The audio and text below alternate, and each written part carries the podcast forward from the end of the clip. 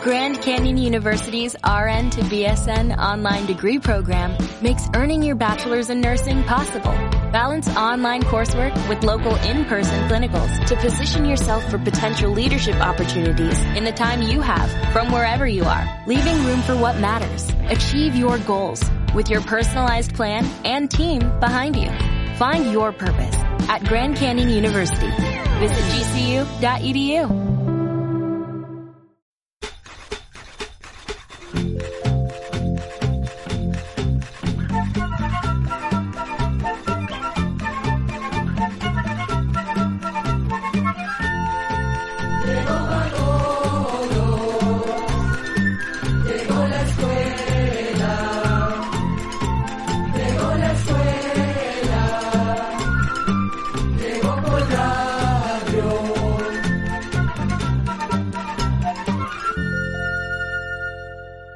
Hola, ¿cómo están amigos y amigas? De nuevo con ustedes en otro enlace cultural con nuestro espacio de... Oigamos la respuesta, el programa del Instituto Centroamericano de Extensión de la Cultura con nuestro lema, comprender lo comprensible es un derecho humano.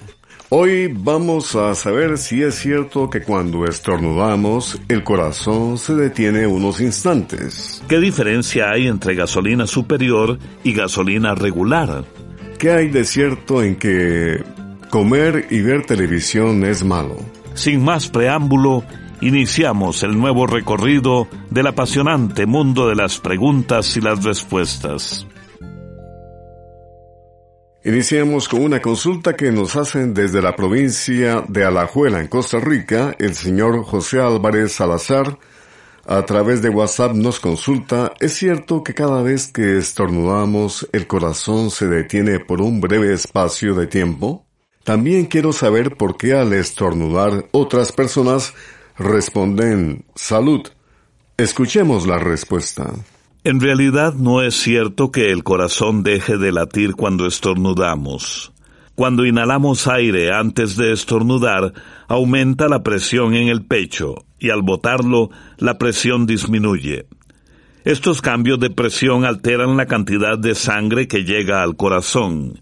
Sin embargo, no hay de qué preocuparse, pues el corazón sigue latiendo sin problema y no se detiene. Y en cuanto a la costumbre de decirle salud a alguien que estornuda, le contamos que es muy antigua.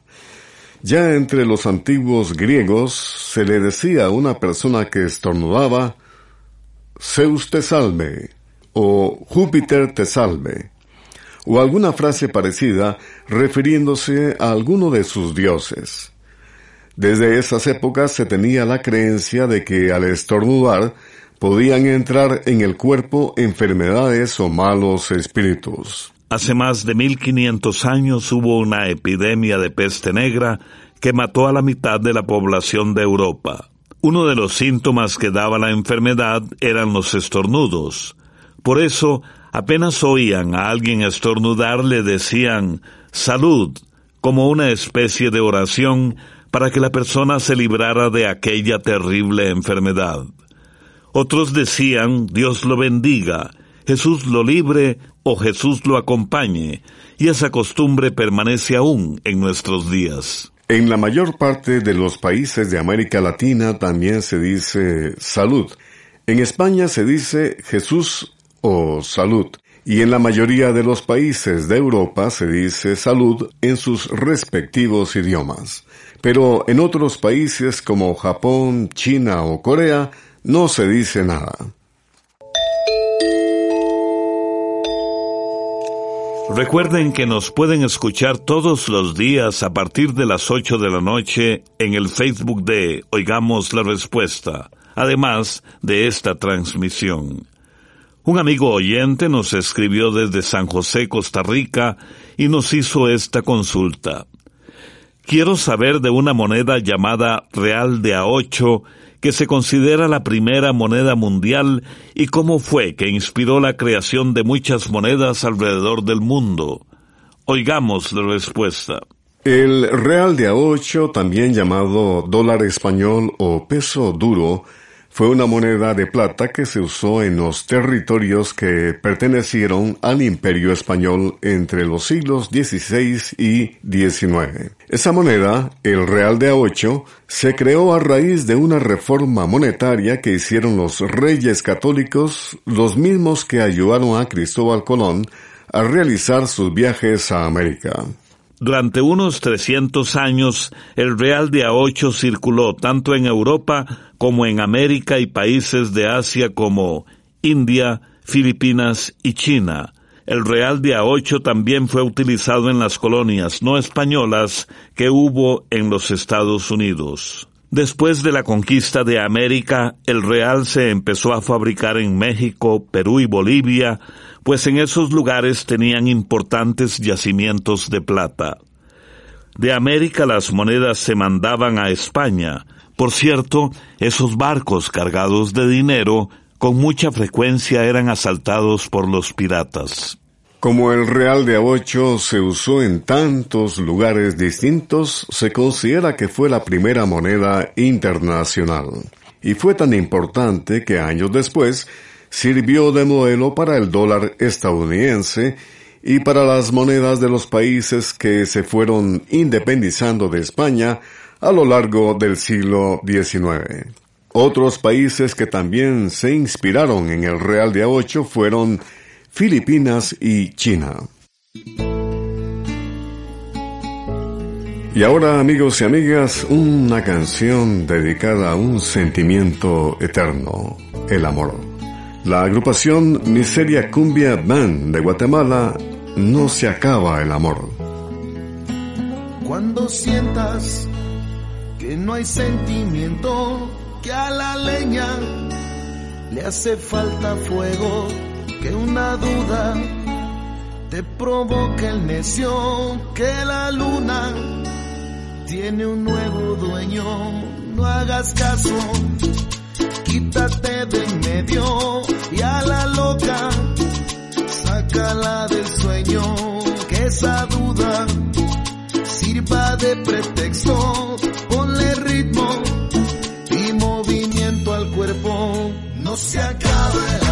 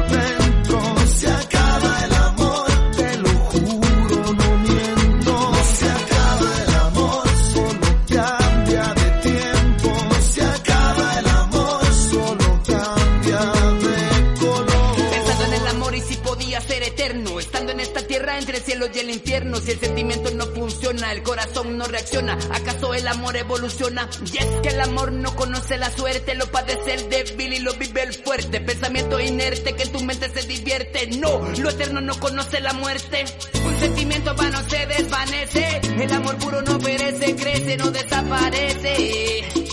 Existe para todos, pero quien lo merece. Que si no amo, que si no me aman, que si busco me buscan o porque ya no me llaman, si reclamo me reclaman. Que si soy de esos tipos egoístas, pura mierda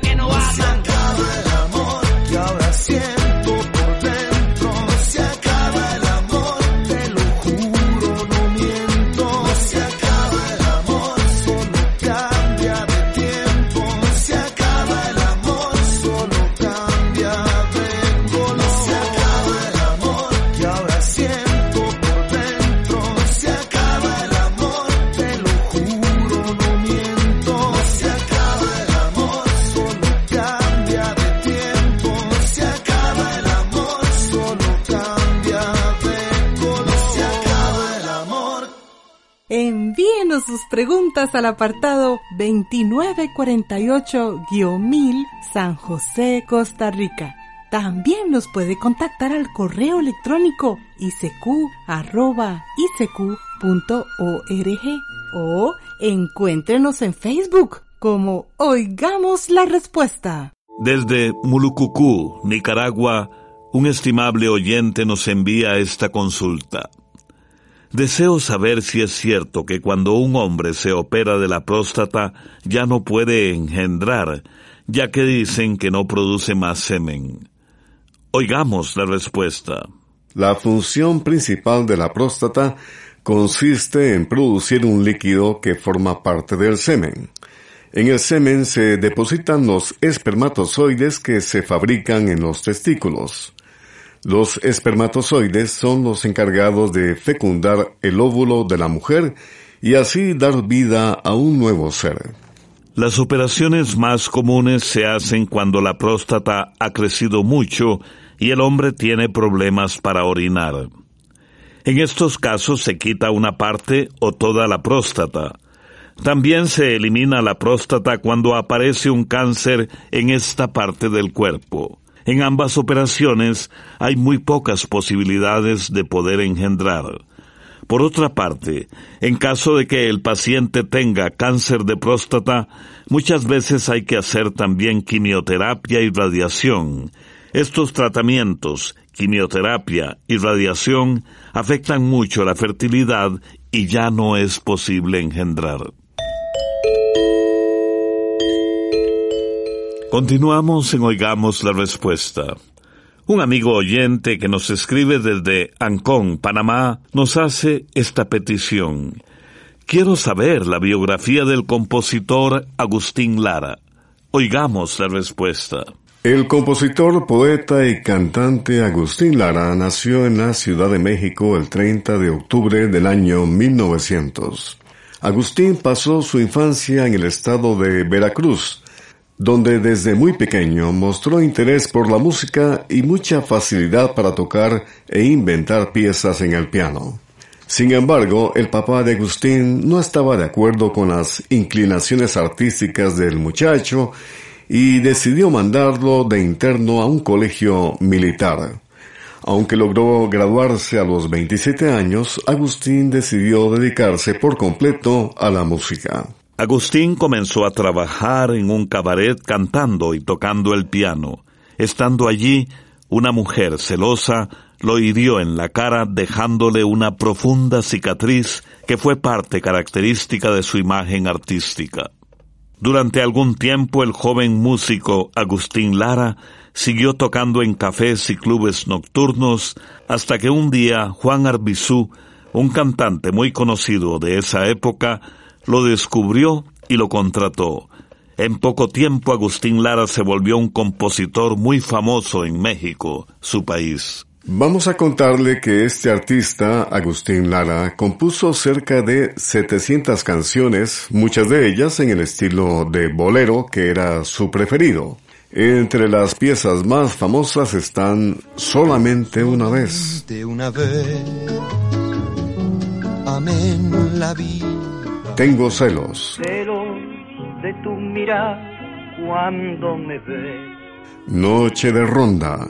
Luna que se quiebra sobre la tiniebla de mi soledad. Cabellera negra, gotas de amor y tus pupilas. Su canción Granada, que escribió en honor a la ciudad española del mismo nombre, ha sido interpretada por famosos cantantes de varios países. Agustín Lara apareció también en más de 30 películas. En 1954, el cantante y compositor se casó con el gran amor de su vida, la actriz mexicana María Félix, a quien dedicó la conocida canción María Bonita. A lo largo de su vida, Agustín Lara recibió muchos homenajes y aún hoy en día es un personaje muy querido para los mexicanos. Cuando tenía 67 años fue retirándose del ambiente artístico debido a su mala salud. Hasta que tres años después falleció en la Ciudad de México el 6 de noviembre de 1970. Y ahora escuchemos precisamente en la voz e inspiración de Agustín Lara la canción emblemática de Veracruz. Yo nací con la luna de plata y nací con alma de pirata. He nacido rumbero y jarocho, trovador de veras, y me fui lejos de Veracruz, Veracruz, rinconcito donde hacen su nido las olas del mar. Veracruz,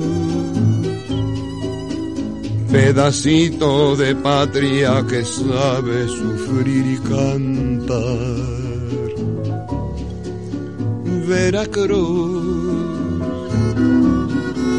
Son tus noches diluvio de estrellas, palmera y mujer. Veracruz en mi ser. Algún día hasta tus playas lejanas tendré que volver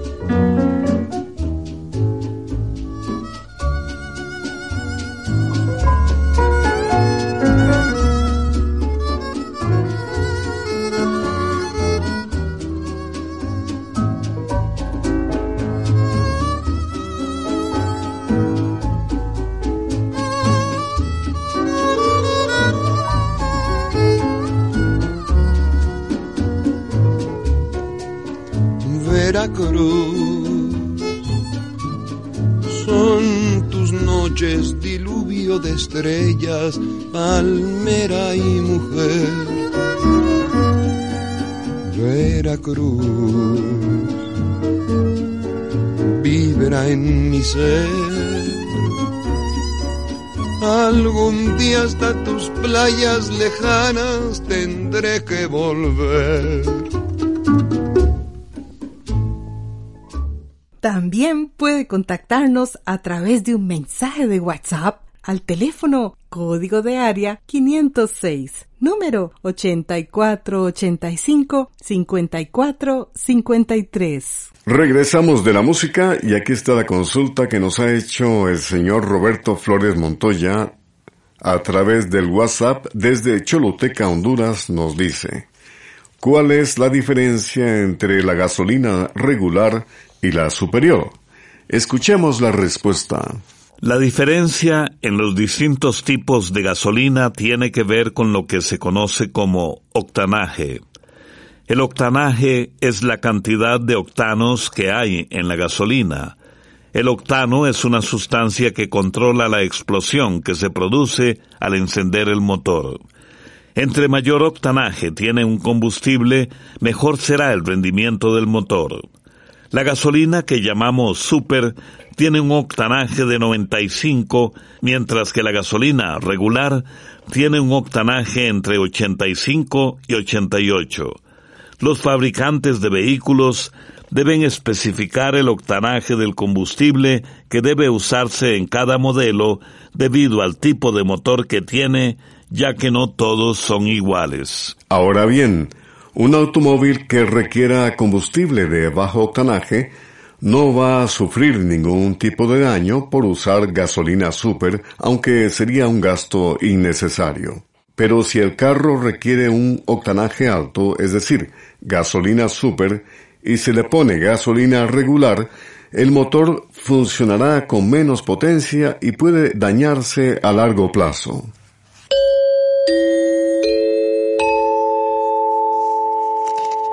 Desde Matagalpa, Nicaragua, el señor Alberto Castillo nos envió un WhatsApp con esta consulta.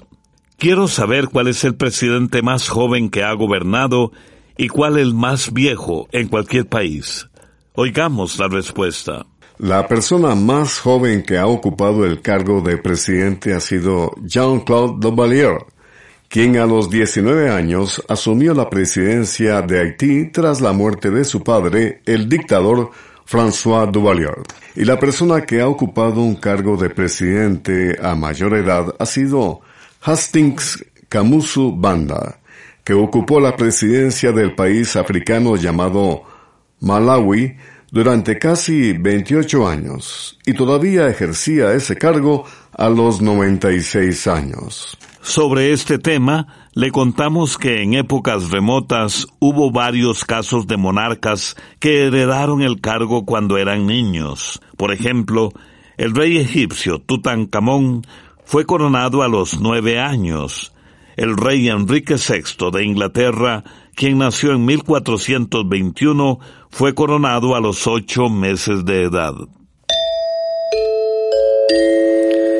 Les invitamos a ver y escuchar Veamos la respuesta en nuestro canal de YouTube.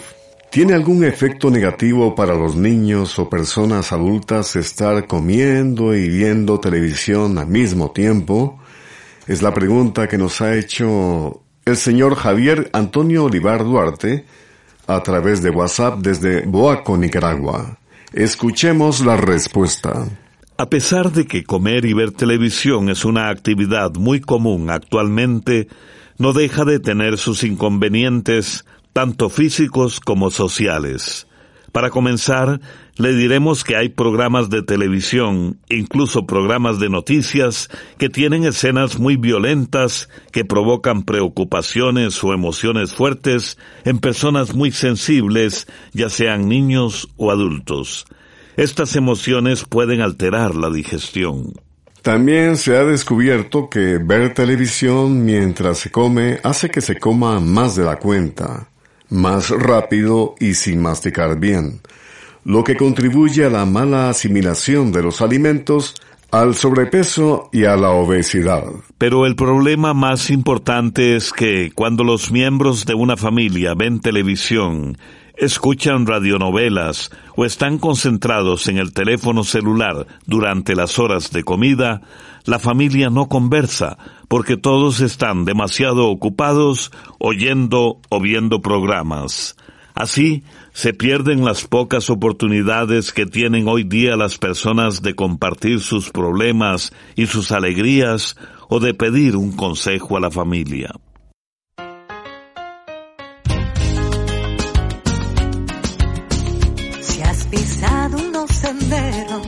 De verdor inolvidable que en acción de reverencia te desean saludar, que se extienden como alfombras de leyendas y aventuras y que cuentan sus historias al que las quiera escuchar. Si has nadado en unos mares que como espejos del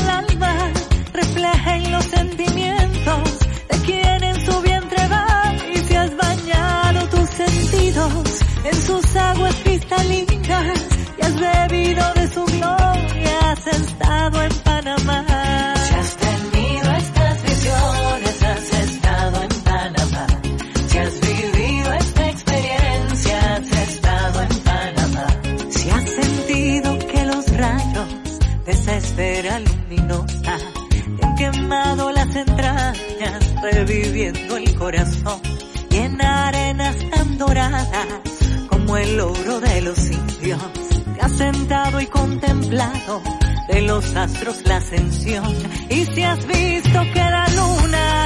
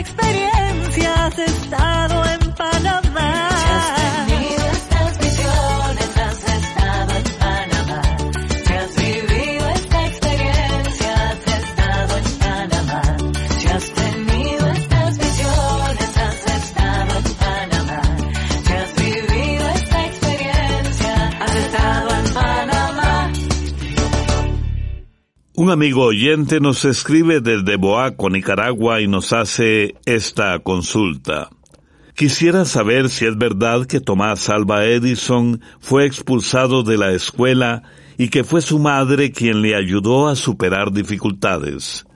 Oigamos la respuesta. Tomás Alba Edison es considerado por muchos uno de los inventores más grandes de la historia. Inventó la bombilla, una cámara de cine, el fonógrafo y muchas otras cosas más que han influido enormemente en el mundo moderno. A pesar de su extraordinaria habilidad para crear nuevos aparatos, Thomas Alva Edison efectivamente tuvo muchos problemas en la escuela.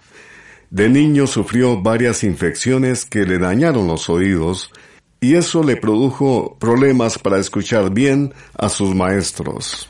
Pero además se cuenta que era un niño muy curioso que quería comprenderlo todo, y es probable que los maestros no tuvieran paciencia para explicarle las cosas al muchacho. Por otra parte, su gran inteligencia lo hacía aburrirse en las clases. Así, luego de un incidente que tuvo con un maestro, su madre lo sacó de la escuela y se encargó de educarlo ella misma, que era maestra. Gracias a esta decisión, Thomas pudo aprender del mundo y de la ciencia a su manera y poco a poco pudo ir dando rienda suelta a su mente creativa. Esto se complementó con la afición que tenía el joven por la lectura, que lo hizo aprender sobre muchísimos temas. Los que han estudiado la vida de Edison dicen que la actitud de la madre de creer en la capacidad de su hijo lo ayudó muchísimo y lo hizo sentirse seguro de que podría lograr muchas cosas en el futuro.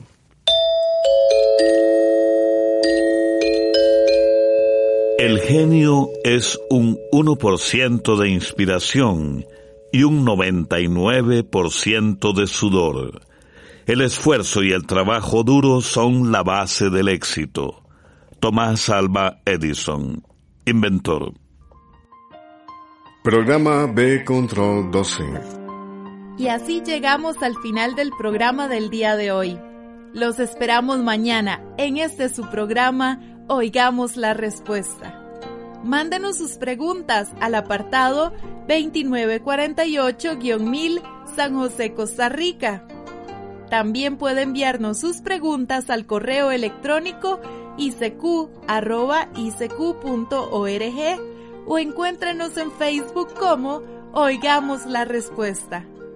O llámenos por teléfono, código de área 506, número 2225-5338 o 2225-5438.